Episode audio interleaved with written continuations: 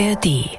Erschütterung, ich finde kein anderes Wort, denn es erschüttert auch die Grundfeste unserer Kirche und Diakonie, schwarz auf weiß vermittelt zu bekommen, mit welch perfider und brutaler Gewalt Erwachsenen, Jugendlichen und auch Kindern unsägliches Unrecht angetan wurde sagt Bischöfin Kirsten Feers, die kommissarische Ratsvorsitzende der Evangelischen Kirche in Deutschland und reagiert damit auf die gestern vorgestellte Studie zu sexualisierter Gewalt in der Evangelischen Kirche und Diakonie. Die Untersuchung bescheinigt, dass das Ausmaß sexualisierter Gewalt in den vergangenen Jahren dort viel größer ist als bislang angenommen. Im Umgang mit Betroffenen wurden demnach außerdem große Fehler gemacht. Und das ist unser Thema heute im Standpunkte-Podcast von NDR Info mit Meinungen aus verschiedenen Medien. Heute ist Freitag, der 26. Januar und ich bin Marei Beermann. Die Allgemeine Zeitung aus Mainz fragt, warum das erschreckende Ausmaß sexualisierter Gewalt bei den Protestanten erst jetzt untersucht wurde. Hat man bei der EKD vielleicht zu lange an die eigene Erzählung geglaubt, man sei die in allen Belangen fortschrittlichere Alternative zum verkrusteten Katholizismus mit seiner verklemmten Sexualmoral und dem Zölibat? Fast noch erschreckender, statt auch Personalakten zur Verfügung zu stellen, wurden lediglich Disziplinarakten herausgerückt. Nun zeigt sich lediglich die Spitze des Eisbergs. Die reicht allerdings aus, um zu verstehen, dass überall dort Missbrauch ermöglicht wird, wo es um Machtgefälle geht. Ähnlich bewertet es Christian Röther vom Deutschlandfunk. Er meint, das Verhalten von EKD-Chefin Kirsten Feers sei beschämend. Es ist peinlich, dass die EKD-Ratsvorsitzende Feers sich in der Aktenfrage hinter Föderalismus und Bürokratie versteckt. Und es ist entlarvend, denn die Verantwortung beiseite schieben und Ausreden suchen und finden, warum Aufarbeitung nicht möglich sei.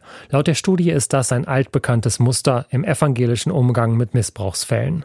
Auch diese Kirche muss sich grundlegend ändern. Doch es scheint nicht so, als hätten das alle schon begriffen. Die Kirchenmitglieder können daraus ihre Konsequenzen ziehen. Und der Staat muss das endlich auch tun. Er muss die Kirchen durchleuchten, damit die ganze Wahrheit ans Licht kommt, um sexuellen Missbrauch in Zukunft so gut es geht zu verhindern. Meint Christian Röther vom Deutschlandfunk. Tillmann Kleinjung vom Bayerischen Rundfunk betont in den ARD-Tagesthemen, die Autoren der Studie stellten der evangelischen Kirche im Umgang mit Missbrauch ein Armutszeugnis aus. Wo es angezeigt sei, Täter zur Rechenschaft zu ziehen, entwickle sie einen übermäßigen Wunsch nach Harmonie. Disziplinarverfahren gegen Beschuldigte hatten allzu oft den Zweck, einen Fall geräuschlos abzuschließen, Versetzung in den Ruhestand. Auf Hilfe und Verständnis dürfen Betroffene nur hoffen, solange nicht eine Beschädigung der Institution droht. Vergebung wird eingefordert, wir sind doch alle Sünder. Wer da nicht mitspielt, wird ausgeschlossen. Diese Untersuchung ist auch eine theologische Anfrage an die evangelische Kirche. Was ist das für eine Gemeinschaft, in der Versöhnung vor Gerechtigkeit kommt, wo es Vergebung ohne Reue gibt und wo die Täter mehr zählen als die Opfer? Die Meinung von Tillmann Kleinjung vom Bayerischen Rundfunk.